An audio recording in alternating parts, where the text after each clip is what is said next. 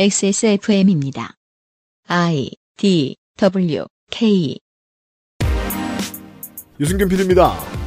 나라의 주인은 시시콜콜한 것보다는 큰 일에 대해 말하는 걸 더 좋아하긴 하는데 그것만 하려고 하면 정신건강에 좋지 않습니다. 오늘은 일선 형사의 컴퓨터 앞으로 가보는 체험의 시간입니다. 2020년 7월 세 번째 주말에 그것은 알기 싫답니다.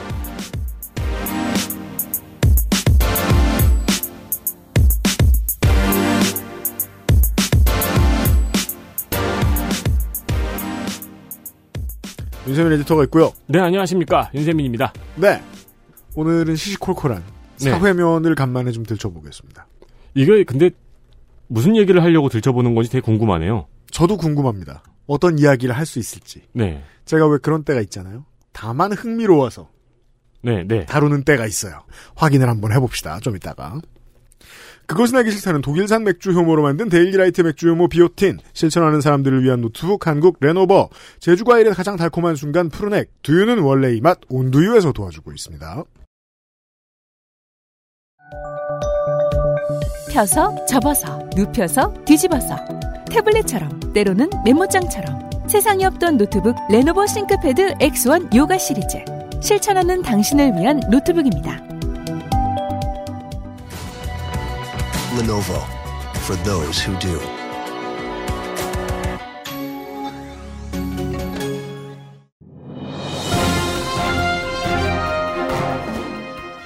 자, 전화 연결해 보겠습니다.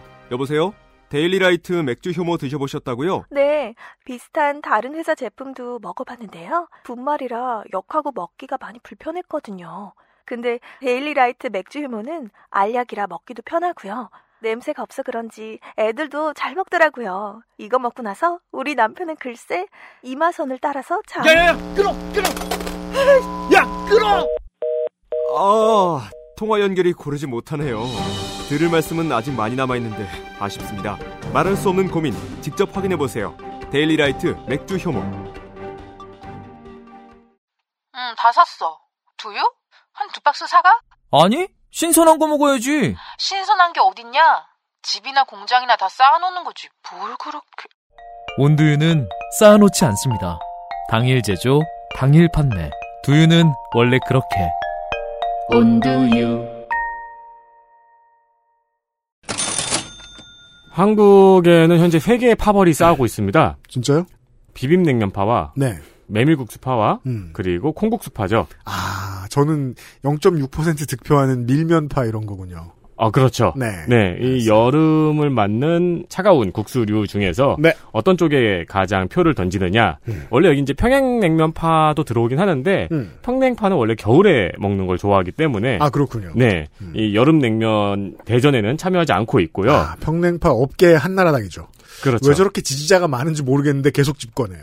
어, 매니아들은 이제 여름이 되면은 일일 일콩국수를 실천을 하기도 합니다. 이 무더위 속에서 온두유가 진짜 콩의 진수가 무엇인지 보여드리고자 합니다. 장난 아닙니다. 콩의 껍질까지 갈아서 가마솥에 푹푹 끓여 만드는 수제 두유, 온두유입니다. 걸쭉하지만 목넘김이 부드러운 맛은 콩 국물 그 자체이고요. 네. 국산콩 100태와 서리태를 3대1로 섞어서 섞었어요. 끓여 만든 소금인 태안자염을 넣었어요. 네. 그렇게 하니까 담백한 맛에 거기야 효소 처리 스테비아가 들어간 순하디 순한 단맛이 완성이 되었답니다. 단맛 좋아하는 사람들은 이게 달다고 생각하지 못합니다. 평상시에 계속 마카롱을 먹는 사람들. 그렇죠. 네. 이 단맛은 은근한 단맛이죠. 음. 순하고 어, 거기다가 국수 매니아를 위한 콩물이 준비가 되어 있습니다. 이 여름 출출할 때는 온두유를 마시고요. 네. 콩국수 파들은 온두유의 콩물을 구매해서 네, 음. 함께 하지 않을 길이 없습니다. 액세스몰에서 콩이 원래 어떤 맛인지 알려줄 온두유를 구매해 보세요. 그렇습니다.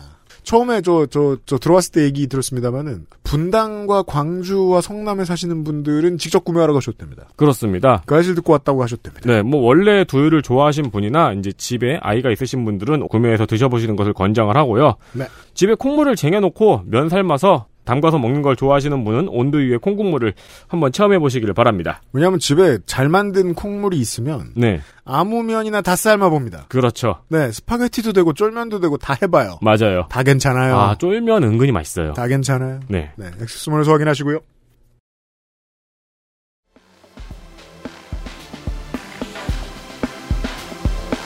슬로우 뉴스와 함께하는 시사 되새김질.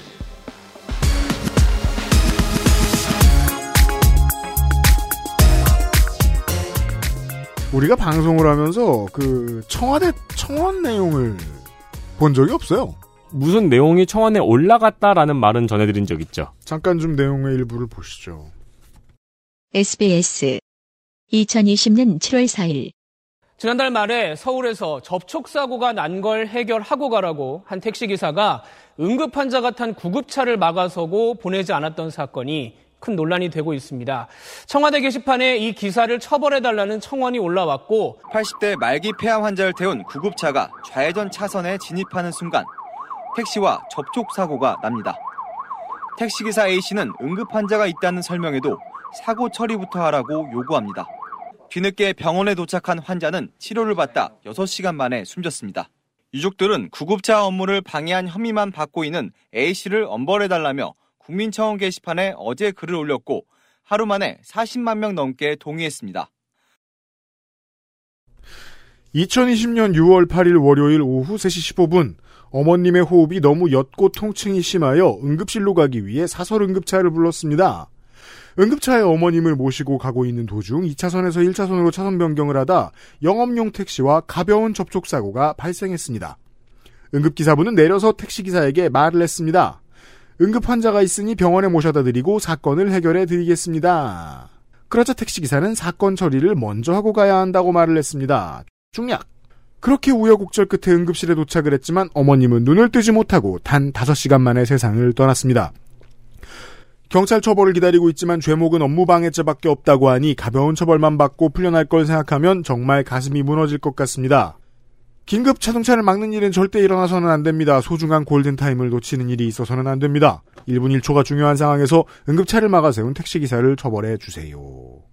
이 내용은 한때 음, 사회면 나갈 시간에 그 신문 사회면과 사회면 나가는 TV 방송에 엄청나게 많이 쓰였습니다. 실제로 자극적이기도 하고. 이게 그리고 많은 분들은 이제 언론을 통해서 접하신 것보다는 SNS에 엄청나게 퍼졌죠. 네. 커뮤니- 각종 커뮤니티하고. 그리하여 이 소셜에서의 몇 초, 뉴스에서의 몇 초의 영상만을 확인하신 분들이 많으셨을 거예요. 네. 네.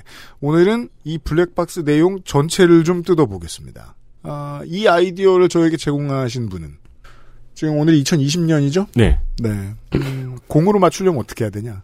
한 2000년쯤에 있다가 네. 다시 또 현재로 돌아오신 슬로우 뉴스의 민노 편집장이에요. 오랜만입니다. 오랜- 오랜만입니다. 예. 어서 오세요. 반갑습니다. 네. 누누이 말씀드리지만 패션이 한 바퀴 돌아가지고 지금은 트렌디해지셨어요. 이제 그런, 내후년엔- 그런 것 같지는 않아요. 내후년에 나팔바지 입으신다? 또 우리 유행이 돌아올 수도 있잖아요. 돌아올 때가 돼- 근데 문. 문제는 네. 이제 내년쯤에 스키니진을 입으시는 게 문제인데. 옷을 옷을 거의 안 사서 오래간만입니다. 오랜만이에요 정말.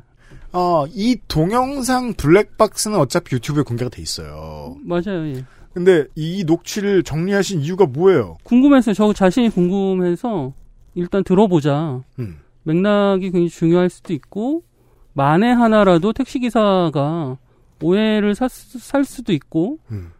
이 어떤 의미가 그 맥락에 따라서 굉장히 그 결이 달라진다고 하나 있을 수 있잖아요. 네. 이 부분 부분만 핵심을 찍어서 또 리포팅을 하기 때문에 특히나 방송에서는 우리가 1분짜리 뉴스 보고 화가 나면 화가 나 있긴 한데 맞아요. 때로는 공허하거든요. 내가 1분 전에는 이런 문제로 화 안 났었는데 하는 생각이 들면서 네. 지금 잘 지적하셨지만 방송 리포트 같은 경우에 특히 더 그렇고 지면 그러니까 종이 신문 같은 경우에도 지면의 한계가 굉장히 명확하기 때문에 제목으로 굉장히 자극적으로 뽑는다고 하잖아요. 네. 그런 것들이 강하고 온라인은 그럼 지면의 어떤 제약에서 상대적으로 자유로움에도 불구하고 뭐 기사를 하루에 뭐 10개씩 20개씩 써야 되잖아. 기, 기사당, 네. 기자당. 음. 뭐 그런 경우 되게 많기 때문에 받아쓰기 식으로 올리는 경우가 많죠. 요약 중계를 한다고 해야 되나? 요즘에는 그 온라인 기사 쓰는 분들이 청원 게시판도 계속 모니터링을 하겠네요. 뭐 그러실 것 같아요. 뭐 네. 종류에 따라 다르지만 온라인 뉴스 담당자들은 그 굉장히 유, 뭐죠? 유의미한 네, 네. 뉴스 제공원 중에 하나겠죠. 결론만 말씀드리면 뭐 대단한 반전이 있는 것은 아니에요. 반전은 없어요. 다만 아 저는 그 그런 체험을 하는 느낌이 들었어요. 그 실제로는 그 소셜에 잘못 알려지고 방송을 통해 잘못 알 미디어를 통해 잘못 알려진 다음에 이걸 이제 입건을 해서 조사하는 형사가 봤을 때 갸우뚱한 일들이 있어요. 세상에 이거 다 이렇게 알려줬는데 그런 거 아니네. 네. 근데 경찰이 자기가 수사 중인 건에 대해서 무슨 트위터에 떠들 거예요. 안 돼요. 그냥 경찰만 알고 지나가고 그냥 저 뭐냐 검찰만 알고 지나가고 불리소 처리하고 그냥 끝- 끝나버리는 이런 일들도 있거든요. 네. 형사의 입장에서 꼭 해야 되는 일이죠. 이 녹취를 한번 해보죠 우리가.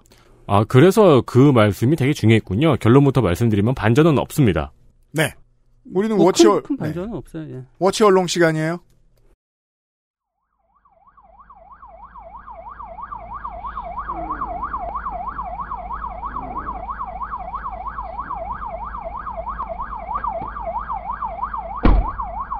(57초에) 차가 부딪혔어요. 그리고 그리고 그리고 지금 어떤 뭐 네티즌들이 아 블랙박스가 네. 택시의 블랙박스라고 주장을 하는 분들이 있는 걸로 알고 있어요. 뭐 그렇게 써 있는 문서가 있더라고요. 근데 블랙박스의 위치를 생각하면 보통 룸미러 바로 앞에 있잖아요. 예. 블랙박스의 시야의 높이를 판단해 봤을 때 세단보다 많이 높으면 안 되거든요. 세단보다 많이 높습니다. 이게 음. 지금 상황을 보면은 이제 사이렌을 켜고 가고 있었는데 앞에 버스가 있잖아요. 음. 그래서 이제 차선을 변경해서 빨리 가려고 차선을 변경을 했는데 음. 제가 블랙박스로 보고 판단하기로는 이미 들어왔는데 음. 네 이미 들어왔는데 택시가 양보를 안 해주려는 이 싸움 중에서 나, 일어난 사고인 것 같아요. 보통은 그럴 때 문제가 생기고요. 네. 그리고 제가 이제 그, 그 네티즌들 얘기를 하나 짚고 싶었던 게 제가 아까 드리고 싶었던 말씀이 뭐냐면은 블랙박스의 시선을 보면 세단보다 높아요. 그래서 이 택시가 우리가 흔히 볼 수 있는 뭐 전기차 뭐 코나나 뭐 저 이런 전기차들 나온 거 있죠. 아니면 올랜도 같은 좀 작은 SUV 이런 저 택시들 있어요. 그것이 아닌 이상은 이건 택시의 블랙박스가 아니에요. 음, 응급차다. 응급차의 블랙박스예요. 네. 그리고 이제 사고 직후를 보죠.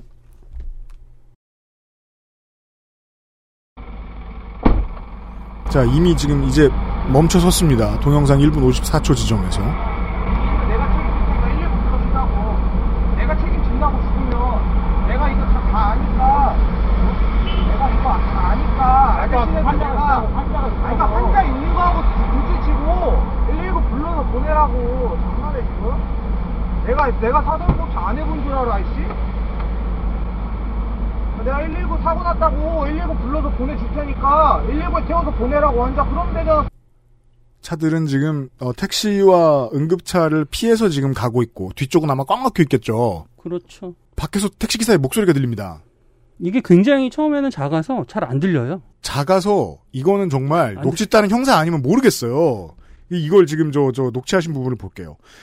택시 기사가 내가 책임질 테니까 119 불러서 어쩌고 저쩌고 이렇게 말한 거죠? 예, 예. 이게 음절수예요, 그냥 땡땡은. 아, 땡땡은 음절수예요. 저는 그래, 저, 저 같은 사람은 욕인 줄 알고. 아니, 아니. 그리고 내가 책임진다고 라고 말하고 죽으면 그렇죠. 이게 한, 한 덩어리죠. 아, 내가 책임진다고 죽으면 이렇게 내가 말하- 책임진다고 죽으면 이런 거죠. 아, 그리고 이 말을 계속하는 거예요. 이거, 이 말을 네 번 합니다, 정확히. 아, 내가 이거 다 아니까라고 두 번 말해요. 내가 이거 다 아니까. 그리고 택시기사 아닌 사람이 뭐라고 말합니다. 뭐라고 말하는지는 들리지 않죠. 그렇죠. 아니 환자 있는 거 하고 땡땡 시고 땡땡이 뭔지 모르겠어요. 잘 안 들려요, 거의. 119 불러서 보내라고 내가 사고 후 조치 안 해본 줄 알아? 안 해본 줄 알아, 아저씨? 내가 사고 났다고 119 불러서 보내줄 테니까 119에 태워서 보내라고 그러면 되잖아. 라고 택시기사가 말한 게 지금 녹화가 돼 있습니다. 아, 그럼 이제 사고가 나자마자 택시기사는 뭔가 마음의 결정을 하고 말을 하는 것처럼 들리네요? 굉장히 단정을 한 것 같아요. 그래서 저도 좀 약간 이 부분이 놀랐는데, 처음부터 이제 내가 책임진다 죽으면 이런 얘기를 해요. 음. 이게 중, 중간에 한 번 나오고, 그러니까 정확히 세 번을 하는데, 음. 중간에 한 번은 반복해서 하니까, 정확히는 네 번 해요. 자, 다음 택시 기사의 이야기를 들어보시죠. 사고 처리하고 가야지 아이씨 그냥 가려고 그래 그냥 안 가잖아 난 그냥 아 여기 고덕역 가기 전인데요 사설구차랑 사고하는데 뭐 응급 환자가 있대요 예 저는 따, 다른 차량 운전자고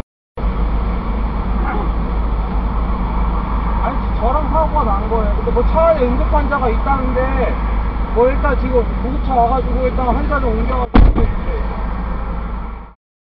응급차를 몰고 계시던 분은 지금 빨리 가야 하니까 빨리 가겠다는 의사를 이미 말씀을 하신 것 같고 예, 맥락상 그렇습니다. 그 그래서 택시 기사가 사고 처리하고 가야지 그냥 가려고 해 라고 말한 다음에 차를 세워놓고 전화를 겁니다. 예, 예. 아 여기 고덕역 가기 전인데요. 그리고 말투를 들어보니까 어, 에디터도 그거 느꼈나요? 목소리가 젊군요. 네, 어, 네, 점수입니다. 그 뭐 제 나이 또래에서 듣기에는 어리다는 느낌도 들 수 있을 정도의 말투와 톤이에요. 알기로는 80년대 후반생으로 알려져 있죠. 뭐 서른 살이라고 알려졌죠. 네. 사실 그렇다면 보통 노동 정년기의 인구가 택시 기사부터 커리어를 시작하는 사람은 드물기 때문에 네. 직업상 택시 기사라고 분류하는 게 어감상 맞진 않네요.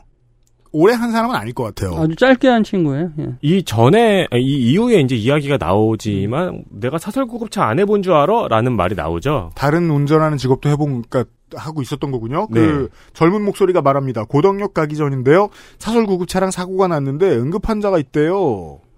예, 저는 다른 차량 운전자고 아저씨 저랑 사고가 난 거예요.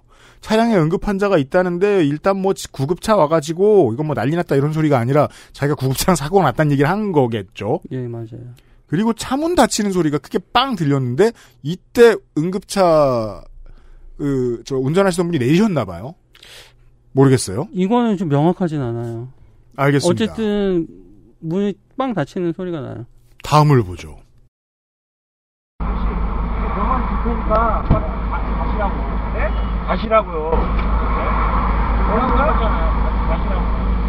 지금 바로 강동선 국경이가 따라오시니까 차를 빼시고 사진 찍어서 빨리 사진 좀 블랙박스 있잖아요.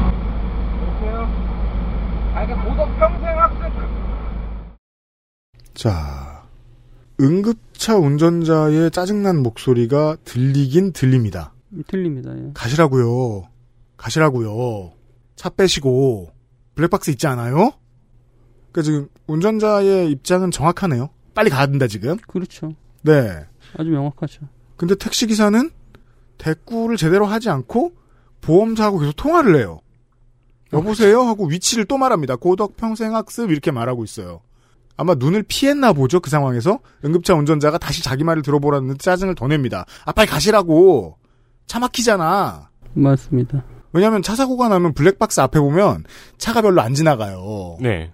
왜냐하면 뒤쪽이 너무 막혀서 소통이 느려졌기 때문에 앞에 차들은 빨리 가거든. 앞에가 안 뚫려가지고. 그렇죠. 그래서 지금 뒤에가 막힌 게 안 보이죠. 빨리 가시라고 차 막히잖아. 차가 뒤에 꽉 막혀 있겠죠. 예. 지금 뭐 보면은 1차선에 있는 차들은 옆쪽으로 살살 피해가지고 이제 한 대씩 나가고 있는 것 같은데 음. 그게 이제 2차선, 1차선 둘 다 그쪽으로 나가려고 하니까 뒤쪽은 막혀 있겠죠. 그런 상황인 것 같아요. 네. 그러니까 뒤에 안 보이냐, 우리 급한 거 안 보이냐 여러 가지 얘기를 이미 했어요. 지금 응급차 운전자는. 맞습니다. 다음을 보시죠. 빨리 가시라고 아저씨 차도 막히잖아. 차 막히는 거하고 뭔 상관이냐고 아저씨. 어? 이, 이들은 거 보면 몰라? 아니 차 막히는 거하고 뭔 상관이냐고 지금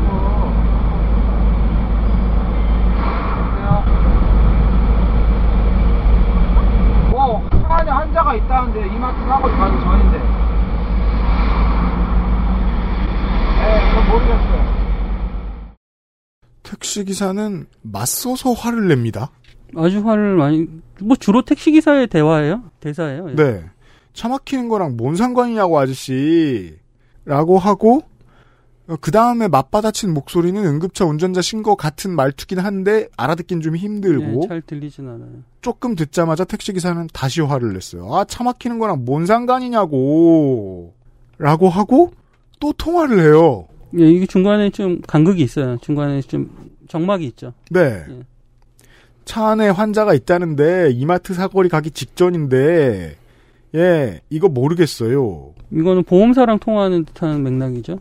그죠? 네. 그 저는 이때부터 좀 궁금한 거예요. 아니 정말로 시비가 붙어서 화가 나고 했으면 화가 나면 상대방의 입장을 나쁜 쪽으로 해석하려고 하잖아요. 본능적으로. 그러면 똑똑 두들겨가지고 뒤쪽에 누가 타고 있는지 물어라도 받겠네. 지금 3분이 지났는데 사고가 나고 음, 그렇죠. 2분이 지났는데 네. 근데 계속 통화부터 하고 그러니까 왜이 그런- 점이 독특해요. 네. 왜 그렇게 행동했는지는 뒤에 또 이야기 내용이 나오죠. 아 그래요? 네. 저는 좀 힌트, 힌트 같은 것들이 나오죠. 네. 아 그래요. 얘 이거 모르겠어요. 이 짜증났을 때 공손한 말투 이게 딱 보험사한테 전화했을 때 투인데 뭘 모르겠다고 했는지는 모르겠고요. 아무튼 계속해서 통화를 하는 것 같습니다. 다음 보시죠.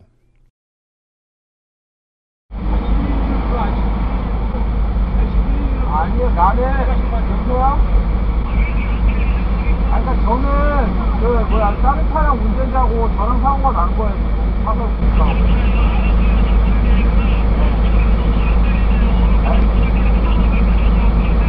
네, 빨리 보내주세요, 뭐.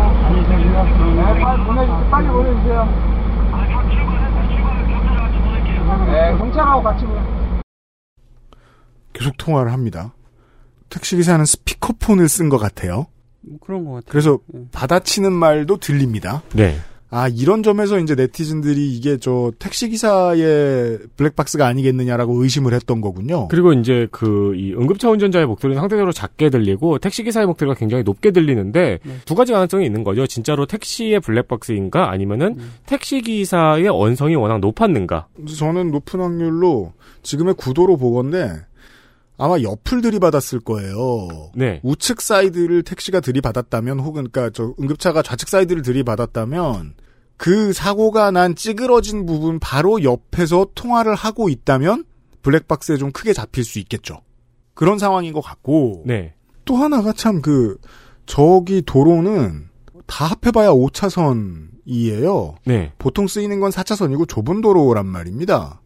저러면 두 차선에 붙어가지고 사고가 났다고 하면 도로 정비를 위해서 시비를 붙고 싶어도 옆으로 치우는 게 일반인데 사고가 나자마자 사고 저거는 보통 사고를 당한 쪽에서 그냥 가운데 세워놓기를 원하면 저렇게 되는 거거든요.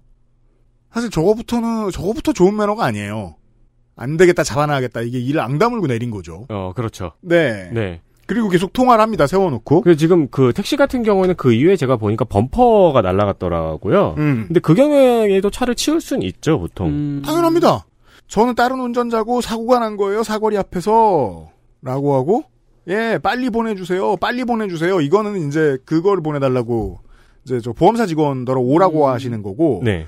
보험 처리 상담원한테 다시 얘기합니다. 네 경찰하고 같이 보내주세요. 그 아니 경찰이 피자 디핑 소스도 아니고 이게 우- 보험사에 경찰 경찰 서비스 되죠? 예 경찰 두 개 추가 이렇게 말하기도 하나 봐요. 경찰 신고를 보험사에도 같이 해달라고 요청을 할 수가 있나 보네요. 내가 경찰에 따로 신고 안 하고. 그러게 말이에요. 네. 응급차 운전자가 경찰에 빨리 신고하라고라고 얘기를 합니다. 그러니까 안 보내주니까 경찰이 와서 나를 빨리 보내달라는 식의 판단을 경찰이 내려주기를 바라는 거 아니었을까요? 그러니까 대화의 분위기 상황은 보도 전체의 흐름이 그, 지금까지 국내에 보도된 것의 흐름이 나쁘지 않았다는 걸 알려줍니다. 응급차 운전자는 이 사고가 나자마자 빨리 가야겠다는 생각밖에 없네요. 그 전체적인 톤은 제가 여러 번 들어봤을 거잖아요. 음. 응급차 운전자는 굉장히 흥분한 상태예요. 이 사람이 사설이든 아니면 응급보조, 응급구조사가 있든 없든 간에 자기는 되게 위중한 환자를 태우고 가는 것임을 명확히 알고 있는 사람이잖아요. 네. 그 너무 급한, 마음이 너무 급한 거예요. 그래서 톤이 굉장히 높고. 블랙박스 봐라. 흥분한 신고해라. 네. 네. 그러니까 블랙박스가 있으니까 사후에 처리해도 되지 않느냐라고 음. 계속 이야기를 한 거죠. 그렇죠. 그러네요. 여기에 대한 택시기사의 답변입니다. 다음이 신고를 하라고. 아, 이거 경찰도 온대. 아, 가만 있으라고, 아저씨. 어디 그냥 가려고. 내가 사설고치 안 해본 줄 알아? 아저씨, 이거 보건소에다가 다, 아니, 저, 한다고 구청에다가 하고 경찰서에다 아저씨 이거 다 제출해야 돼. 내가 이거 다 하는 거니까. 아저씨 사이렌 키고 이렇게 간거 지금. 내가 다 구청에다 신고해가지고, 아저씨 진짜 응급환자인지 아닌지 내가 판단 내려가지고, 그차 안에 응급, 응급구조자 있어, 없어, 지금? 어? 아, 조용히 하고 있어봐. 응급구조자 있냐고, 아, 진짜 없냐고. 경찰도 온데 가만히 있으라고 아저씨 이것까지는 뭐 화가 나서 했다 치겠는데 맨 마지막 부분에 이 택시 기사는 안에 탄 게 응급 환자가 아니라는 확신이 있네요. 네. 맞아요. 그게 제일 특이한 점이에요. 내가 사설 구급차 안 해본 줄 알아? 라고 한 다음에 맥락상 그런 거죠. 정확히 들리지는 않지만. 네. 그러니까 맥락상으로는 어딜 나가려고 내가 사설 구급차 안 해본 줄 알아? 이렇게 들립니다. 예, 그렇습니다. 아저씨 이거 보건소에 아니 구청에 경찰에 다 제출해야 돼 아저씨 뭘 제출하라는 건지 모르겠습니다. 사이렌 키고 간 거 내가 다 구청에 신고해 가지고 중요한 문장은 진짜 응급 환자인지 아닌지 내가 다 판단 내려 가지고 지금 차 안에 있어 없어 라고 했어요. 응급차 운전자 빡 도 셨죠. 아주. 그래서 응급차 운전자는 욕설이 나옵니다. 그렇죠. 이해가 돼요. 저는. 그래요? 제가 응급차 운전자라도 진짜 아, 화나죠. 아 지금 너무, 너무 짜증날 것 사고가 같아요. 나서 빨리 가야 되는데 택시 기사가 와가지고 이렇게 강짜를 부리고 있는 거잖아요. 너 뒤에 응급 환자 없잖아라고 하면서 뭐 구청에 신고를 하느니 마느니 하면은 화나죠. 그래서 응급차 운전자가 화를 내고 욕을 하니까 택시 기사가 그러니까 있냐고 없냐고라고 되물어요. 네, 욕설을 하신 것 같아요. 그 택시 기사 그래서 제가 더 여기서 이해하고 싶은 것은 이해가 안 돼서 이해하고 싶은 건 택시 기사의 마음이거든요. 왜 응급 환자가 없다고 확신했는가? 뭐 그런 일을 몇 번 당했나 봐요. 몇 번 당했다기보단 제가 보기엔 본인이- 보기가 저질 본인이 저지르지 그 저질러 보지 않고서는. 네, 왜냐면 내가 안 해본 줄 아냐고라고 이야기를 하- 했잖아요. 그러니까 나 바쁠 때 환자 없이 사이렌 키고 지나가 본 적 있다. 음, 그쵸. 맥락상 그거죠. 그러니까, 그러니까- 구청에 신고한다 뭐 이런 얘기 하는 네, 이, 이 뒤에 또 나오는 이야기를 들어보면 환자가 없이라기보다는 응급 환자가 아닌데 사이렌 키고 가본 적이 있다. 음. 네, 왜냐면 사설 구급차 같은 경우에도 시간이 돈인 건 똑같을 거 아니에요. 그런 경우가 열 중에 일곱 여덟 있다고 하더라도 둘 셋은 없을 거잖아요. 네. 그걸 자기가 어떻게 확신을 해요? 그니까 말이에요. 이거 사람이 진짜 죽을 수도 있는 상황이라고 자기가 스스로 백 중에 하나라도 생각한다면 막으면 안 되죠. 이거 너무 그렇죠. 상식적인 거죠. 네. 아니 사람이 한국 사람들이 뭐 차갑다 정없다 하는데 음. 그래도 간선으로 출퇴근하면요 하루에 한 번씩 구급차 줄줄이 비켜주는 꼴은 봅니다. 나도 알아서 옆으로 붙이고요. 그쵸. 막아서는 사람 1년에 한 명도 보기 힘들어요 저는. 근데 이게 이제 또 다른 게 119하고 사설 구급차하고 다르게 생각하시는 분들이 많죠. 아, 그것도 여기에 굉장히 강하게 남아 있어요. 예. 그런 뉘앙스나 편견이. 음, 택시기사가. 이게 사설이라는 얘기를 계속하고, 뒤에 보면은 또 다른 이야기도 하나 더 합니다. 네 택시 기사 아무튼 이제 고성이 오갑니다 이제는. 네. 아, 야, 어디다 대고 X발이야. 말은 똑바로 해. 내가 지금 욕했어? 내가 지금 욕했냐고. 아, 나는 지금 규정을 따지고 있는 거야. 규정이 아니라 당신 여기- 아니, 당신 급하다며. 아니. 그럼 차 안에 아, 조용히 해봐. 아, 아니야. 조용히 해봐. 여보세요. 여기 아, 응급구조사 있어, 없어, 여기? 어? 있어요. 아, 그러니까 응급 구조사 있냐고, 없냐고. 아니, 환자 있는 거잖아요. 환자가 급한 거 아니잖아, 지금. 이- 택시 기사가 지금 나는 규정을 따지고 있다란 말을 해요? 네. 이게 무슨 이 사람이 굉장히 준법, 준법 모범 시민인 것처럼 얘기를 해요. 계속 얘기를 해요, 그렇게. 근데 그러면 네. 사고를 당했을 때 일단 옆으로 빼자는 것부터 하든가. 그리고 지금 네. 제가 보기에는 이거 되게 확신이 있는 거잖아요. 지금 굉장히 확신이 있어요. 저도 네. 그 확신의 근거는 도저히 이 대화에서는 발견을 못했어요. 환자가 없는데 사이렌을 켜고 갔으니까 교통사고 처리해서 내가 유리하다는 음, 그건 것 같아요. 예. 아, 경찰 되게 어려운 직업이네요, 이거. 나는 지금 규정을 따지고 있는 거야가 무슨 맥락이야, 이게 지금. 너는 사설 사설 응급차인데 어쨌든 구조사도 없이 운전하고 있고 구조사 없는 거 보니까 환자 위급하지 않아. 내가 다 알고 알고 있어. 나는 확신하고 있어. 그냥 네가 사고 쳤으니까 나는 나 손해 볼 수 없어. 어쨌든 확인하고 가. 이거예요. 그리고 그러니- 보- 볼, 네. 볼륨상 응급구조사 있어 없어라고 말할 때는 음. 차 안으로 머리를 쑥 집어넣은 것 같죠? 음, 아, 그것까지는 수도 있을 잘것 같아요. 모르겠는데. 네네네. 네. 음, 그리고 다른 사람이 슬슬 답변을 하기 시작했고요. 맞아요. 예, 뭐 환자 가족인 것 같다는 생각이 들어요. 예, 저도 그런 추정이 돼요. 그래서 이제 다른 사람까지 나왔는데 환자가 급한 거 아니잖아 라고 확신을 가지고 이야기를 합니다. 지금 요양병원 간 거죠? 아니, 그러니까 응급실 가는 건데 급한 거 아니잖아요, 지금. 뭐 중요한 사람 아니잖아요. 그러니까, 그러니까 내가 119 불러줄 테니까 119 태워가고, 응급 구조사도 없이 지금 운행한 거 아니야, 지금. 네112 신고하고 내, 내가 명함 줄 테니까 너, 아, 그러니까 너 명함 알아서 이- 아, 그러니까 내가 죽으면 내가 책임진다니까. 아까 죽으면 내가 책임진다고 어디 그냥 가, 씨. 나 치고 가, 그러면. 아씨, 못 내가 간다니까. 해준다고 했잖아. 아니, 못 간다니까. 아, 저리 가. 아저씨. 자, 택시기사가 지금 요양병원 가는 거죠? 라고 물어봅니다. 이건 급한 게 아니지. 라는 질문인 거죠? 예, 그렇죠. 예. 근데 안에 있는 다른 분이 응급실 간다고 얘기를 하신 것 같아요. 그런 것 같아요. 이거 작은 목소리 들리진 않지만 이 다음에 택시 기사의 택시 기사가 다음에 예, 이야기 그 말을 들으면- 듣자마자 0.1초 만에 아니 응급실 가는데 급한 거 아니잖아요 지금이라고. 그렇죠. 전 이런 게 너무 독특한 거예요.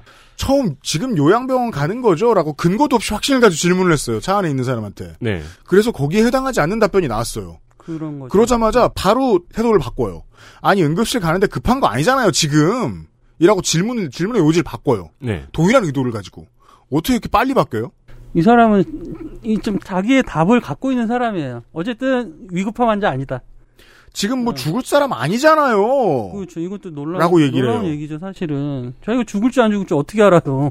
내가 119 불러줄 테니까 119 태워가고 라고 지금 자기가 절차를 지정해줬고 음. 그리고 마지막에는 지금 응급구조사도 없이 운영한 거 아니요? 라고 얘기를 해요. 이게 응급 상황에서 응급구조사가 반드시 필요한 모양입니다. 제도상. 이거 아니 오도 지금 아니 아- 오가 아니에요. 아니고 아니야 이렇게 들리는데요. 그렇게 저는. 들리고 네. 응급 구조사도 없이 운영한 거 아니냐라는 건 그렇죠. 차 사고가 처음 났을 때 생각할 수 있는 문제가 아니에요. 이 사람은 그 되게 그 작은 규정을 알고 있다라는 게 자기한테 큰 벼슬인 사람이에요, 지금. 그러니까 부차적인 문제인데 이 문제를 3분 만에 이슈화를 시킨단 말이에요. 저도 이 사람을 왜 그렇게 누가 원래 뭐 인성이 이런 사람은 아니었을 거라 저는 생각하고 싶은데 어떤 게 이 사람을 이렇게 만들었는지가 너무 궁금한 거예요. 한국 길에서 만나는 사람들 중에 우리가 네. 그, 그런 질문을 일으키는 사람들 있잖아요. 무엇이 이 사람을 이렇게 늙게 만들었을까?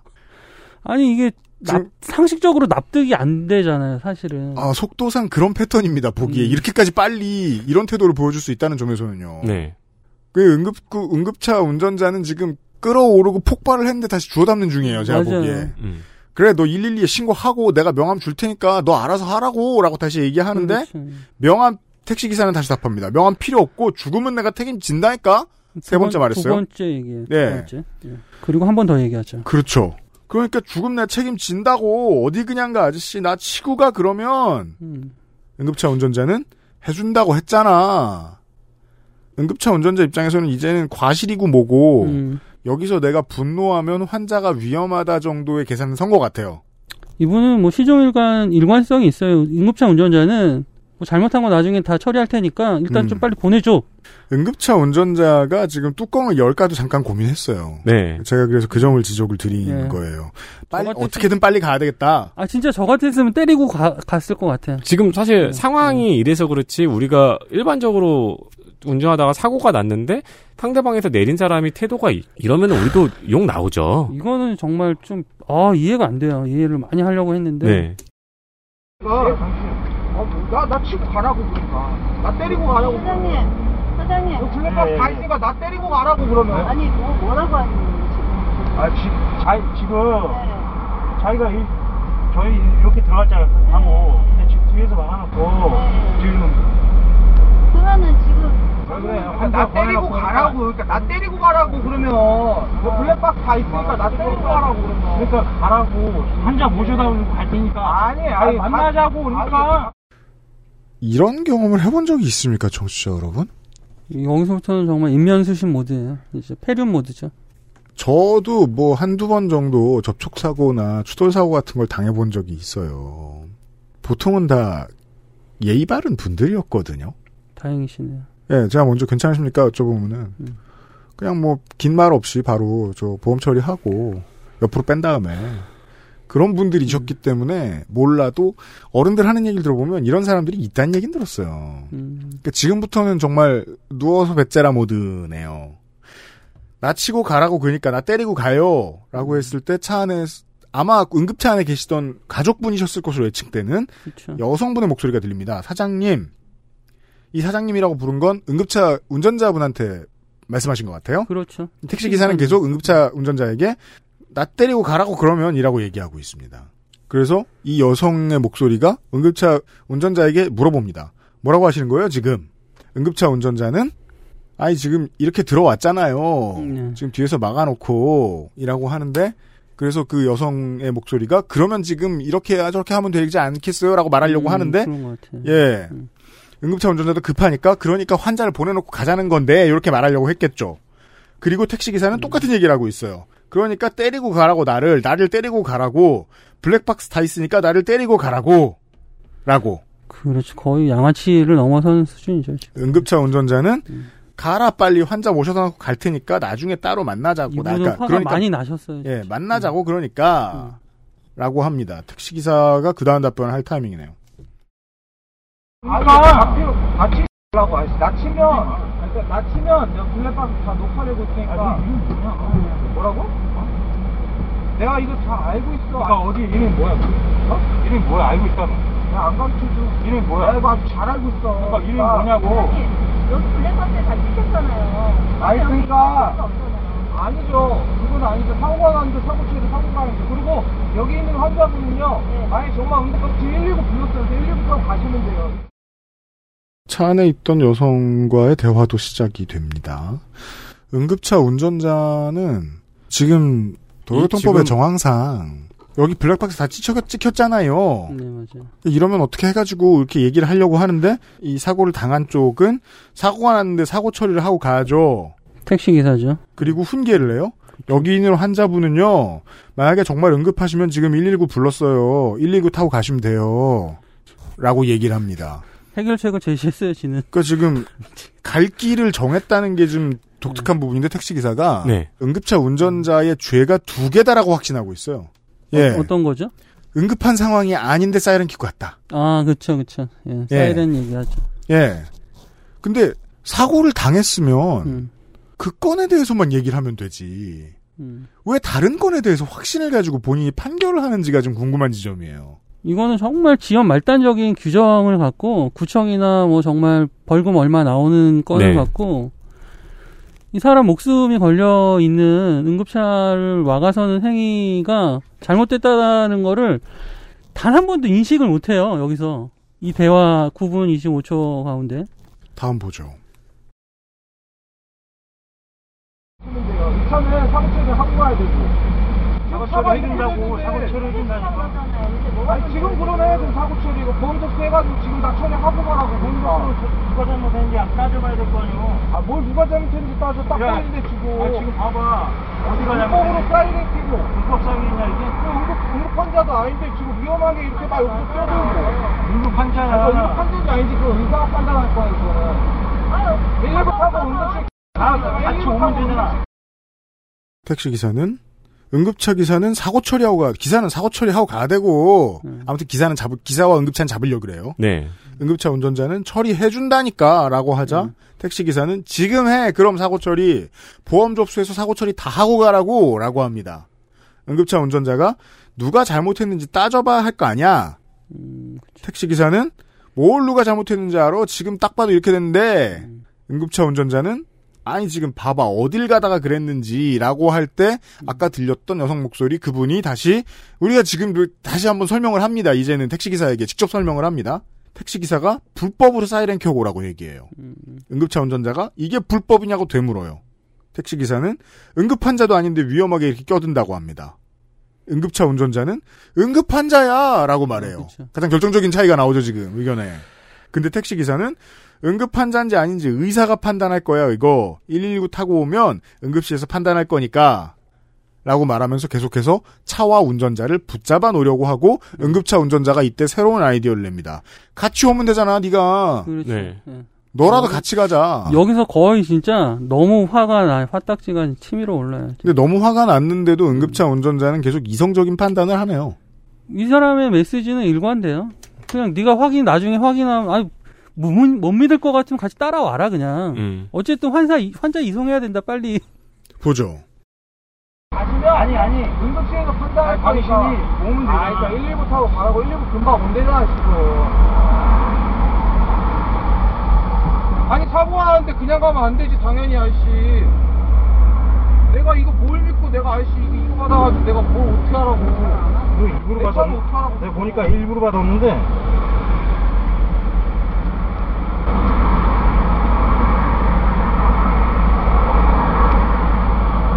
네, 여기 지금 저 사고 나는데요.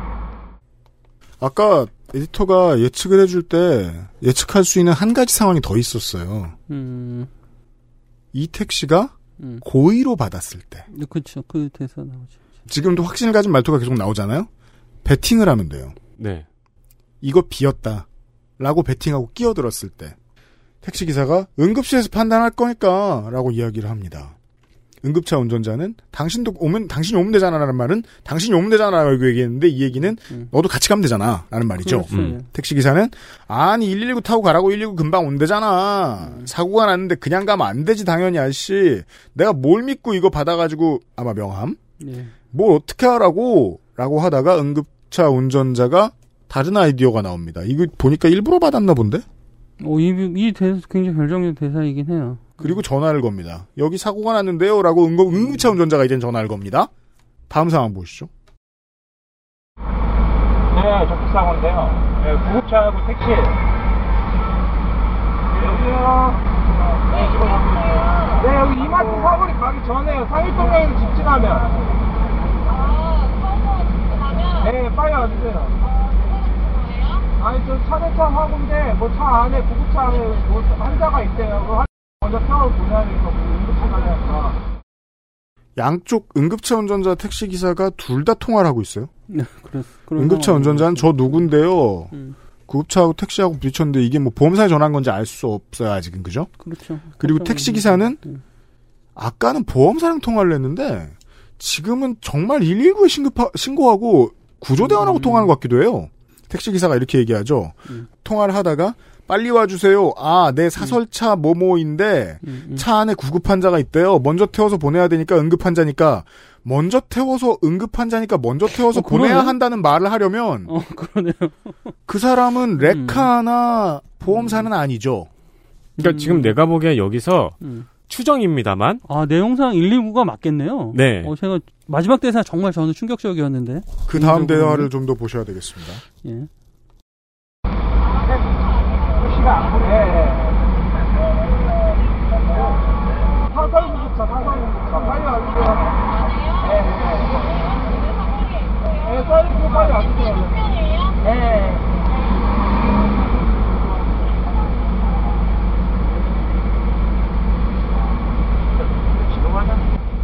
이거를 끝까지 해보자. 아, 가만 안 듣고 나 지금 이렇게 치고 한 것도 다 블랙박스에 놓고 녹화돼 있으면 다 내가 경찰서에 다 신고해가지고 치고 한 건지 다 집어넣을 거고 여기 지금 응급 응급구조 없는 것도 내가 병원서 다 찍었어. 택시 기사가 119인지 보험사인지 알 수 없는 곳과 아직 확신할 수 없는 곳과 통화합니다. 네네네네네 하면서 사설구급차 사설구급차 빨리 와주세요. 네네 빨리 와주세요. 하고 전화를 끊은 뒤에 아마도 응급차 운전자를 보고 얘기하는 거겠죠? 내가 가만 안 둘 테니까 다 블랙박스에 녹화돼 있으니까 경찰한테 다 신고해가지고 폭행죄로 집어넣을 거라고 얘기를 해요. 근데 쳤다고 말하는 것처럼 들리는데 보험 문제에 대해서 이렇게까지 전략을 가지고 있는 사람이 쳤는데 아라는 말을 안 하는 것도 이상합니다. 모르겠어요. 이 사람 갑자기 굉장히 또 과격하게 이제 경찰에 호소하고 있어요. 왜냐하면 경찰에- 쳤는지 안 쳤는지는 지금 차 옆에 있거나 차 안에 있으니까 블랙박스에 찍혀 있지 않아요. 네.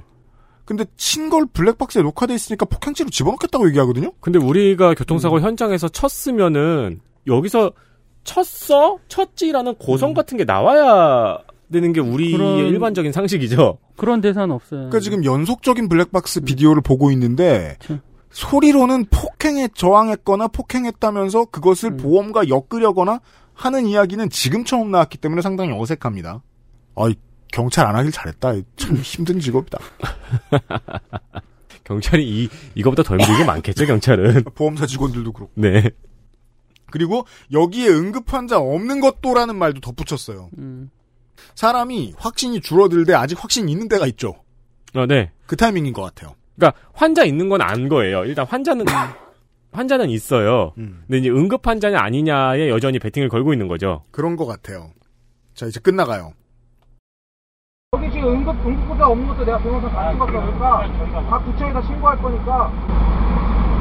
어? 아주 내가 끝까지 아주 내가 너 파일 시켜서 나한테 욕하고 시비 걸었지 지금. 아주 끝까지 한번 해줘. 저리 가라고 내가 안 가니까. 어? 내가 여기 서 있는 것도 내 마음이야. 여기 도로에 서 있는 거지. 방금 통화한 것은 119 구조대원 혹은 119 전화 받는 쪽이 맞는 것 같습니다. 음, 맥락상 그러네요, 진짜. 등 뒤에서 이제 저 이제 앞으로 좀 동영상에 보면 앞으로 119 차가 왔죠. 그렇죠. 예, 바로 이 자리에 왔죠. 그리고 사이렌 소리가 들렸어요. 119 차, 차량이 오는 택시 기사가 그걸 들, 그게 배경에 들리면서 이거 다 구청에다 신고할 거니까 여기서 말하는 구청은 사설 구조 차량의 인가나 같, 같은 것을 관리할 권한이 있는 네. 어떤 곳을 이야기하는 것 같고요. 내가 아주 끝까지 파헤칠 거니까 래요. 이게 그렇죠. 사실 구청에 신고하면은 벌금 정도가 날라오는 수준인가 봐요. 그렇겠죠. 또 하나 이해할 수 없는 포인트예요. 이 상황에서 왜 끝까지 파헤칠 것이라는 방금 부모 잃은 수준의 분노를 보여주죠? 모르겠어요. 저도 이 사람이 이렇게 화가 날 이유가 뭐죠? 억지를 부리고 있는 것 같기도 하고. 억지를 부릴 이유가 있어야 되는데. 이 사람 처음부터 근거 없는 확신을 갖고 있잖아요. 그 이게 자기 이제- 경험치일 수도 있을 거란 생각은 들어요. 네. 그러니까 그런 일본- 일을 자기가 했거나 당했거나. 그러니까 1번은 자기 경험치일 거라는 확신이니까 본인이 계속 얘기했잖아요. 내가 사설구급차 안 해본 줄 아냐고. 그런 것도 있고 이게 사고 장면을 보면은 구급차에 굉장히 뒤편을 쳤어요. 음. 그러니까 충분히 구급차가 들어오고 나서 쳤다는 얘기가 되거든요. 그러니까 운전석 쪽 차량을 쳤으면은 구급차가 위험하게 들어왔다는 판단이 쓰겠지만 이게 택시 블랙박스에 나오겠죠. 구급차에 굉장히 뒤편을 쳤기 때문에 사실 택시 가실이 높게 잡힐 수도 있는 상황으로 보이거든요. 아, 영대백이 아니다.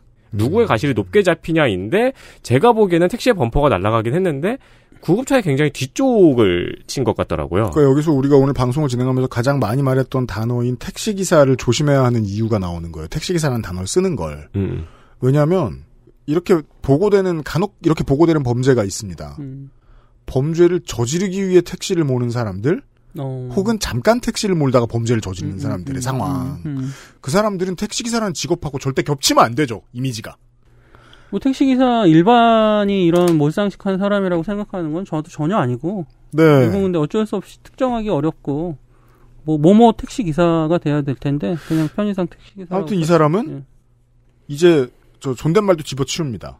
너 나한테 욕하고 시비 걸었지 지금. 나도 끝까지 한번 해볼 거니까 라고 말할 때 응급차 운전자는 빨리 비키란 얘기를 또 합니다. 비키라고.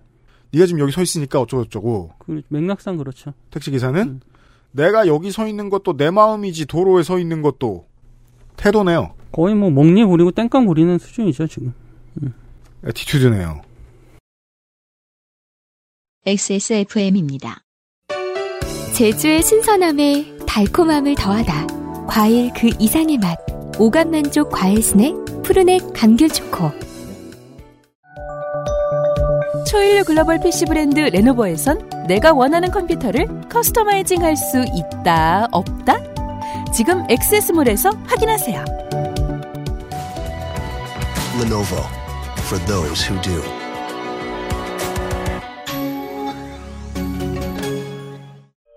쌓아놓지 않습니다. 당일 제조, 당일 판매. 두유는 원래 그렇게. 온두유. 너 피부 너무 푸석하다. 과일 좀 챙겨 먹어. 밥도 귀찮은데 과일을 언제 씻고 언제 깎아 먹어. 푸르넥 알아? 푸르넥? 원적외선으로 건조시킨 과일 스낵. 한 번 손대면 끊기 힘들걸? 그렇게 맛있어? 동결건조다 말린 과일이다. 다 한 번씩 먹어봤지만 내가 생각했던 그런 맛은 완전 아니었거든. 푸르넥은 달라. 무조건 맛있어 맛있어. 야, 그렇게 맛있으면 진작에 하나 사주지 그랬냐. 내가 알던 과일 그 이상의 맛. 오감 만족 과일 스낵 푸르넥. 선물로도 좋아요. 이제 영상은 끝났고요. 끝났습니다. 블랙박스 카메라 전방에 119 차량이 왔고 그119 차량이 이 택시 기사가 말한 대로 응급 환자를 옮겨 태워서 다시 병원에 호송을 했고 환자는 5시간 뒤에 숨을 거둡니다. 이게 또 이 블랙박스 좀 편집됐다고 하더라고요. 좀 분량이 줄어서 음. 전체적으로는 한 15분 정도가 지연이 된 것으로 뭐 여러 보도를 참조하면 음. 그렇습니다. 그렇군요. 15분 정도가 지연이 된 거죠. 네. 이것에 대해서 다 보고 난 뒤엔 무슨 생각이 드셨나요? 저희들도 지금 머리가 복잡해서 먼저 보신 먼저 정리하신 편집장님한테 여쭤보게. 그러니까 저는 굉장히 그 뭐죠? 제 오래된 화두 중에 하나이긴 한데 왜 이토록 사소한 곳에 우리는 분노하는가? 이 택시 기사가 저는 뭐 악마로 태어났다고 믿고 싶진 않거든요. 어, 그럼요. 굉장히 작은 규정이나 혹은 자기의 굉장히 빼앗기기 싫은 어떤 이익이나 혹은 더 과다하게 물고 싶지 않은 어떤 책임이나 손해 이게 생명보다 더 앞설 수는 없잖아요. 근데 굉장히 뭐랄까 잘못된 확신을 이토록 유지하게 하는 게 뭘까라는 그 왜- 생각을 하죠. 온라인에서든 백화점 명품관에서든 물건값 몇천 원짜리 차이, 몇천 원의 차이, 몇만 원의 차이로 음. 판매하는 사람에게 그 수천만 원의 병원비가 들어가는 스트레스를 주는 걸 전혀 거리낌 없어 하는 사람들이 참 많이 있잖아요. 아 그렇죠. 이게 사고가 났을 때에 이런 일이 생기는 걸 볼 때 느끼는 감정이거든요. 음. 과실에서 밀리면 안 된다라거나 내가 손해 보는 만큼 저 사람이 봐야 한다거나 이런 마음을 가지게 되는 여튼 이해가 안, 안 되죠. 이해하기가 쉽지 않은 사건이에요. 그러니까 사설구급차 이 기사분 같은 경우에도 이제 이 관련된 에피소드를 이제 운전하면서 관련된 걸 많이 알고 계실 텐데 음. 이거 일부러 바쳤는데라는 말씀을 하시잖아요. 중간에 그런 굉장히 계속 말이 안 되는 얘기를 계속 듣다 보니까 네. 그런 합리적인 의심을 하신 것 같아요. 근데 일부러 바쳤는데라는 이저 저 그 추측이 맞으려면 일부러 접촉을 한 다음에 그 다음 과정은 협박과 갈취거든요. 음. 아니 근데 그런 경험치를 그러니까 이거는 뭐 교통사고 전문 변호사나 경찰한테 물어봐야 되는 부분일 텐데 그런 경험치를 느낄 수 있는 거죠. 사설 구급차가 긴급 환자를 안 태우고 음. 끼어들기를 할 경우에 접촉 사고가 나면은 사설 구급차의 과실이 높게 책정되는. 음, 그런 그런 뭐 지식이라면 지식 같은 게 있겠죠. 그 네. 사람은 그러니까 이제 뭐 구청까지 가서 끝까지 파헤치겠다는 이야기를 하는 거고요. 그러게요. 자기가 유리하다는 판단을 명확하게 하고 있어요. 이 사람 아주 확신에 차게 그 토대 위에서 계속 행동하고 있는 거예요 지금. 네, 두 가지 감정이 분, 분명해요. 그러니까 복수하고 싶은 마음과 분노. 그리고 내가 유리하다는 확신 두 가지예요. 그렇죠. 네. 어, 우리가 그나마 확실하게 알아볼 수 있는 몇 가지 법적인 쟁점을 마지막으로 편집장님이 정리해 주셨습니다. 이거 정리를 제가 일단 했고 저희 자문 변호사로부터 이제 검토도 받았어요 오늘. 아우 슬로우 뉴스 자문 변호사님은 세상에서 제일 싫어하는 게 편집장입니다 거예요. 아니 오늘 여기 출연한 꽤긴 세월 부려먹은 것으로 알고. 아니 제가 이거는 어느 정도는 네. 이게 아주 복잡한 법리가 아니기 때문에 네. 제 확신이 있었는데 그래서 교차로 한 번 더 확인을 받았는데 대체로 내용으로 좀 더 들어가면은 음. 네 가지 쟁점이 있습니다. 네. 첫 번째 쟁점은 이 유족께서 굉장히 억울해 하시는 부분이 뭐냐면은 얘를 업무 방해로 지금 수사를 하고 있는데 택시 기사를 네. 네. 업무 방해의 처벌은 굉장히 가벼워요 이런 경우에 맞아요. 그렇기 때문에 나 너무 억울하다. 업무 방해가 무겁게 처벌되는 경우는 드뭅니다. 뭐 아주 큰 업무 방해도 있을 수 있겠지만 5년 보통은 이하의 파업에 대한 복수에 대한 뭐 이런 경우들을 그런 모르죠. 경우 우리가 네. 자주 업무 방해 듣죠. 근데 그럴 땐 진짜 실형 막 무겁게 나오거든요. 이 경우에 제가 복수의 변호사로부터 여쭤봤어요. 네. 이런 경우 얼마나 나올 수 있냐. 이 사례를 한번 보건데 로또 맞추는 것처럼 복불복이래요. 음. 그렇지만 이거는 집행유예 정도 나올 것 같지만 음. 이거는 내가 어디서 얘기할 수 없는 정도의 확신이다. 복불복이긴 한데 재판부에 따라 그렇죠 무겁게 나오진 않을 것 같다. 이거. 저도 그럴 것 같아요. 요걸 걸고 넘어지면 인륜에 얼마나 어긋나는지를 지금 이걸 판단할 법적 근거가 뭐가 네, 그렇죠. 어, 뭐 법률은 형법은 특히나 그냥 법정에 기록되어 있는 게 아니면 처벌을 못 하니까 그게 죄형 법정주의의 대전제잖아요. 대원칙이고. 그거 말고는 응급의료의 방해인데. 두 번째가 이제 예, 두 번째가 응급의료 방해죄죠. 네. 응급의료 방해죄는 근데 요건이 굉장히 명확하게 규정돼 있어요. 이게 어디에 규정돼 있냐면은 응급 의료에 관한 법률 제 12조에 응급 의료 등을 방해하는 것을 금지하는 조항이 있는데 예, 예. 제가 이걸 정확하게 읽어 드릴게요, 그냥. 음. 누구든지 응급 의료 종사자, 의료기사와 간호조무사 포함. 응급 의료 종사자의 응급 환자에 대한 구조, 이송, 응급 처치 또는 진료를 폭행, 협박, 위계, 위력 그 밖의 방법으로 방해하거나 의료기관 등의 의- 응급 의료를 위한 의료용 시설, 기재, 의약품 또는 그 밖의 기물을 파괴, 손상하거나 점거하여서는 아니 된다. 따로 벌칙은 다른 조항이 있는데 5년 이하의 징역 또는 5천만 원 이하의 벌금이죠. 음. 이거는 근데 결론적으로 얘기하면은 적용되기가 어려울 것으로 그렇습니까? 네, 해석을 합니다. 왜죠? 응급 구조사가 없잖아요 지금. 네. 그리고 일단 사설 구급차는 긴급 자동차가 아니죠. 그러니까 응급 의료 종사자의 응급 환자에 대한 구조를 방해해야 돼요. 근데 이 상황이 지금 응급 의료 종사자의 응급 환자에 대한 구조 이송인가 아닌가가 이건 쟁점된다. 사설인데 응급 구조사가 없는 그냥 저스트 드라이버. 음. 예. 그냥 운전자. 음. 운전자가 환자를 이송한 거지. 응급의료 종사자의 환자 이송이 아니에요. 엄격하게 적용하면 제가 무죄일 이거는. 반반이라고 생각해서 변호사한테 여쭤봤어요. 근데 음. 형법이라는 거는 조문을 엄격하게 해석해야 되고 적용해야 되기 때문에 음. 대원칙상 네. 만약에 조문에 그렇게 명확하게 적혀 있는 것인데 이것을 느슨하게 해석해서 어쨌든 응급 환자를 이송한 것이기 때문에 그것을 방해했다면 응급 의료를 방해한 게 아니냐 이렇게 해석할 수도 있지 않냐. 그러니까 판사의 재량으로 음. 그렇게 판단할 수도 있지 않냐. 제가 여쭤보니까 이거는 그렇게 해석하기는 대단히 힘들 것 같다는 지금 얘기를 하죠. 의료라고 볼 수 있는 정황이 없는 거군요. 의료인이 있어야 의료라고 볼 수 있는데. 여기서 정확하게 응급 의료 종사자 이게 중요해요. 응급 의료 종사자의 뭐 구조 행위, 이송 행위여야 돼요. 네. 근데 저스트 드라이버.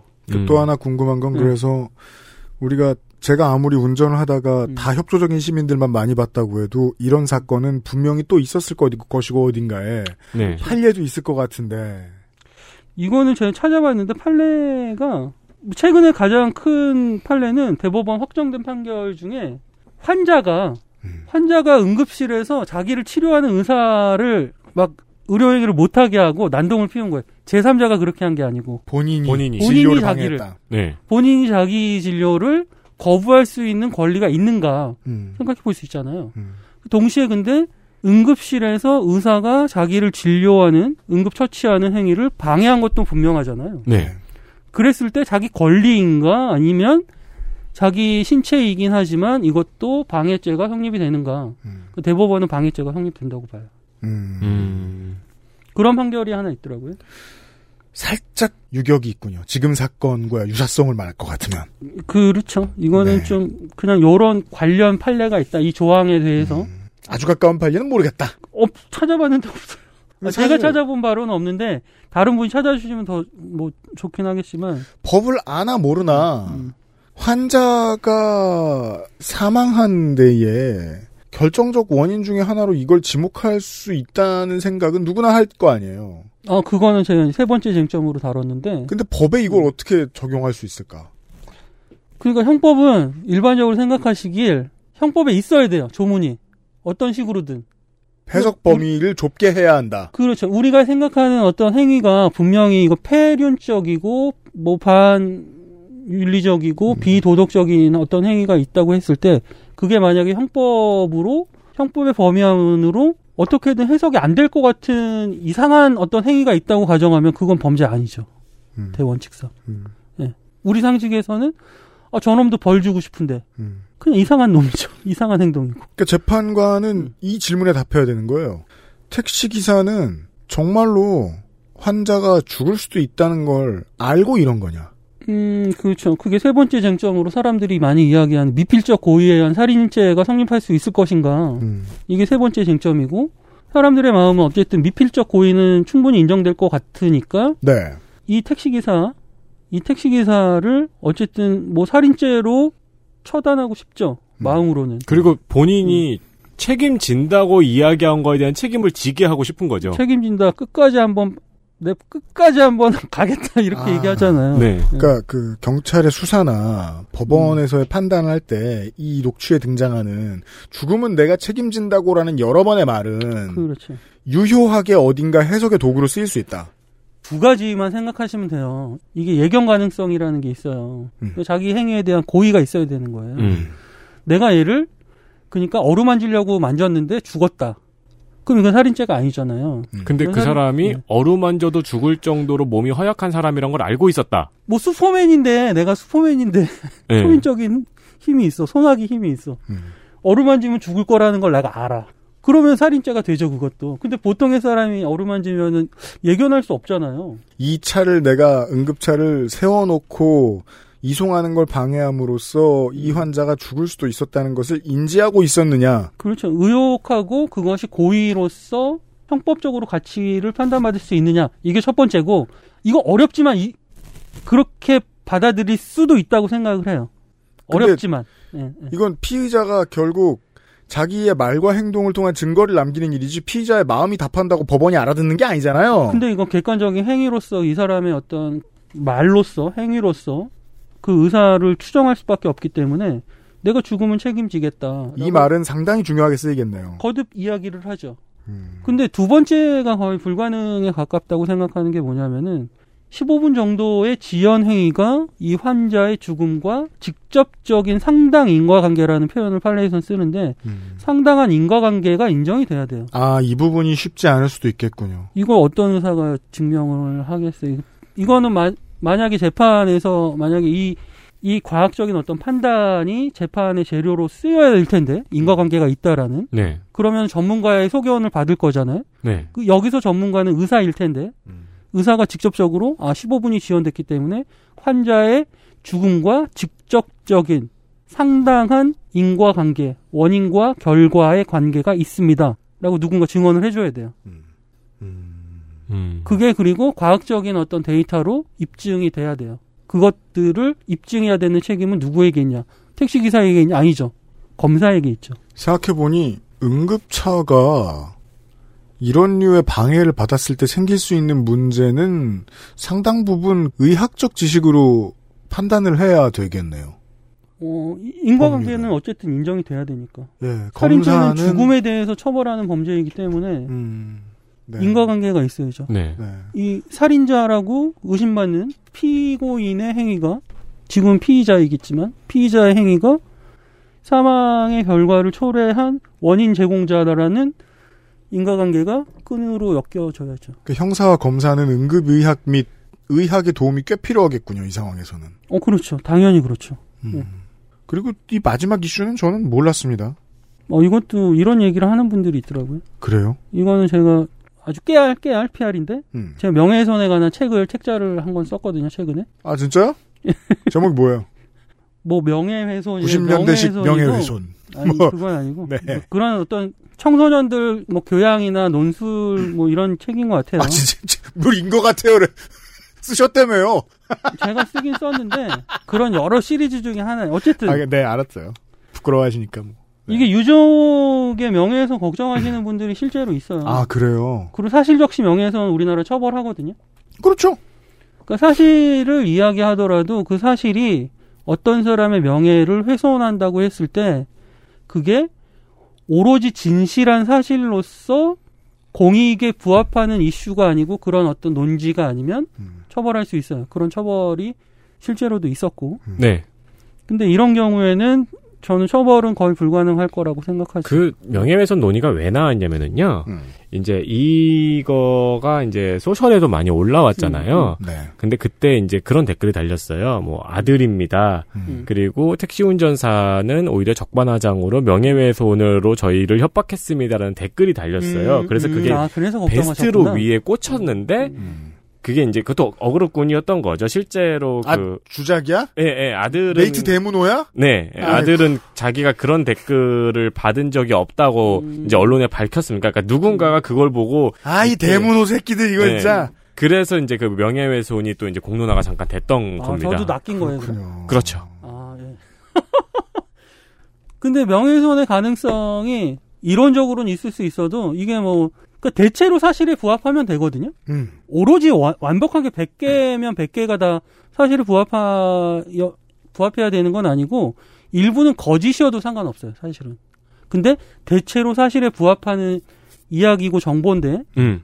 그것이 뭐죠? 공익에 부합하는. 네. 예, 공익 이건 충분히 공익에 부합하는 그렇죠. 의제잖아요. 네. 공익에 부합한다면은 그 위법성을 조각해 버리는 거죠. 근데 이제 공익에 부합하지 않는 예를 들어 음. 민노 편집자는 이건 시질이다라는 거를 제가 음. 사실이라고 밝히면은 이거는 명예훼손이 성립이 되는 거죠. 어, 그렇죠. 사실이다. 이라고 하더라도. 네, 사실이라고 하더라도. 가긴 어딜 가 확인을 해보라고. 그러니까 민노는 찌질하다는 것이 네. 공익이 있다는 걸 입증해야 돼요. 저는 치질이라고 말했습니다만. 뭐 대충 뭐 둘 다 뭐. 네. 예. 이건 뭐 민노 찌질한 것과 공익은 별로 크게 상관이 없을 것 같잖아요. 일단은. 네, 네. 아니 근데 그 편집장이 낚인 게 잘못도 아닌 게 KBS도 그래서 이거를 팩트 체크를 해가지고 유족한테도 물어보고 경찰서에도 물어를 바- 물어보긴 했었네요. 음, 잘했네. 네. 네. 가능성은 거의 없을 아, 것으로 생각하고 그러게요. 만약에 있다 하더라도 실제로 명예훼손 고소를 했다고 하더라도. 그렇죠. 네. 누가 고소, 고소를 하거나 고발을 했다 하더라도 제가 본 바로는 이 택시 기사 같은 경우에는 사건이 일어나고 거의 하루나 이틀 거의 바로 이제 퇴직을 했다고 해요. 네. 네. 택시도 잠깐밖에 안 몰았다고 하죠. 네, 네. 그런 기사는 저도 접했습니다. 음. 이런 류의 당연해 인과가 당연해 보이는 문제들은 웬만하면 경찰이 검찰한테 안 보내고 명예훼손 같은 경우에는 음. 검찰도 뭐 아주 특수한 상황이 아닌 경우에는 이런 걸뭐 기소하지도 않을 것이고. 네. 제가 또 두 번 명예훼손 조사를 받아봤잖아요. 네네. 뭐 받아보면은 이 경찰도 상식이 없는 분들이 아니기 때문에 당연하죠. 예, 이게 그러니까 이 고소인이나 고발인 측에서 나를 괴롭히기 위해서 이거를 지금 고소를 하거나 고발을 했다라는 것을 경찰관들도 잘 알아요. 음. 그렇죠. 그럼요. 그러니까 자기를 비판하는 목소리를 조금이라도 이제 억누르려는 목적으로 괴롭히려는 목적으로 그때는 제가 뭐 상지대학교라는 거기 친한 교수님이 계셨는데 그분을 돕는 과정에서 이제 상지대학교를 비판하는 글을 썼는데 그 사학을 뭐 굉장히 지배하다시피 하는 굉장히 많은 뭐 시사 보도 프로그램에도 단골로 등장했던 학교죠. 네. 지금 많이 정상화됐지만 그때 두번 제가 고소를 당했는데 뭐 무혐의로 풀려났죠. 아 진짜요? 예. 재밌어요. 그냥 이유 없이 저 경찰서 가보면. 아 재미없 재미없죠 사실은 너무 그래요? 너무 힘들 힘들다기보다는 가기 싫죠 사실. 법적으로 예측해 볼 수 있는 이슈들까지 한번 확인을 해 보았습니다. 어, 저의 결론은 이겁니다. 경찰은 너무 힘들다. 생각할 게, 너, 우리도 생각 많이 했지만, 우리보다 훨씬 생각할 게 많으실 거 아니에요. 이걸 확인하면서. 어, 그렇죠. 몇 번을 보셨겠죠? 네. 택시 기사의 항변을 다 들어줘야 되잖아요. 그니까 말이에요. 엄청 항변을 하겠죠, 또. 그렇겠네, 또. 네. 그리고 사실 변호사도 제가 변호사도 할 말이 많을 것 같고요. 네. 네. 그럼요. 국선은 일 서- 헐렁하게 하나, 절대로 안 그래요. 그렇죠. 네. 국선도 아니겠지만 아마, 이런 이야기였습니다. 네. 네. 알겠습니다. 현장 탐험이었어요. 음. 슬로우 뉴스의 민노 편집장님 또 어, 불시에 모시도록 하겠습니다. 시간 내주셔서 너무 감사합니다. 고맙습니다. XSFM입니다. 좋아요. 진짜 확실히 좋아졌어요. 어, 이렇게까지 효과가 좋을 줄은 몰랐어요. 자신감이 생기니까 어제는 소개팅도 했다니까요. 아 저한테 진짜 잘 맞는 것 같아요. 저 이거 먹으니까 세상에나. 아 저 이마선을 따라서요. 잠먹. 야야 잠만. 마고 마고 마고. 누구 망하는 걸 보고 싶나? 말할 수 없는 고민? 직접 확인해 보세요. 데일리 라이트 맥주 효모.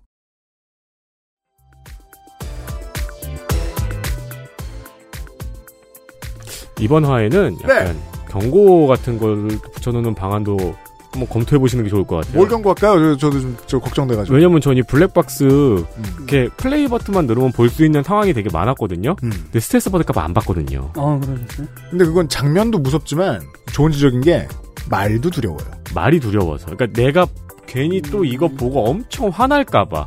그러니까 제, 제 교훈이 왜 그거 하나냐면 이걸 조사해야 되는 게 일인 건 어떻게 해야 일이며. 그러니까요. 예. 네. 한번 체험해봤습니다. 네, 진짜. 택시에서. 이 사람 근데 뭐 멀쩡하게 살 거예요 이제 앞으로. 그렇겠죠. 이걸로 교훈을 못 얻었다면 또 나쁜 짓 해서 뭐 걸릴 수도 있겠지만. 근데 앞으로 구급차에 기름 비켜주겠죠. 사실상 지금 큰 벌을 받을 수는 없고요. 네. 그런 것 같아요. 그러게요. 저지른 사람, 저지른 사람은 반성할 계기는 얻지 못하겠군요. 이걸 가지고. 네. 이 사람이 진짜 양심이 조금 남아 있으면 음.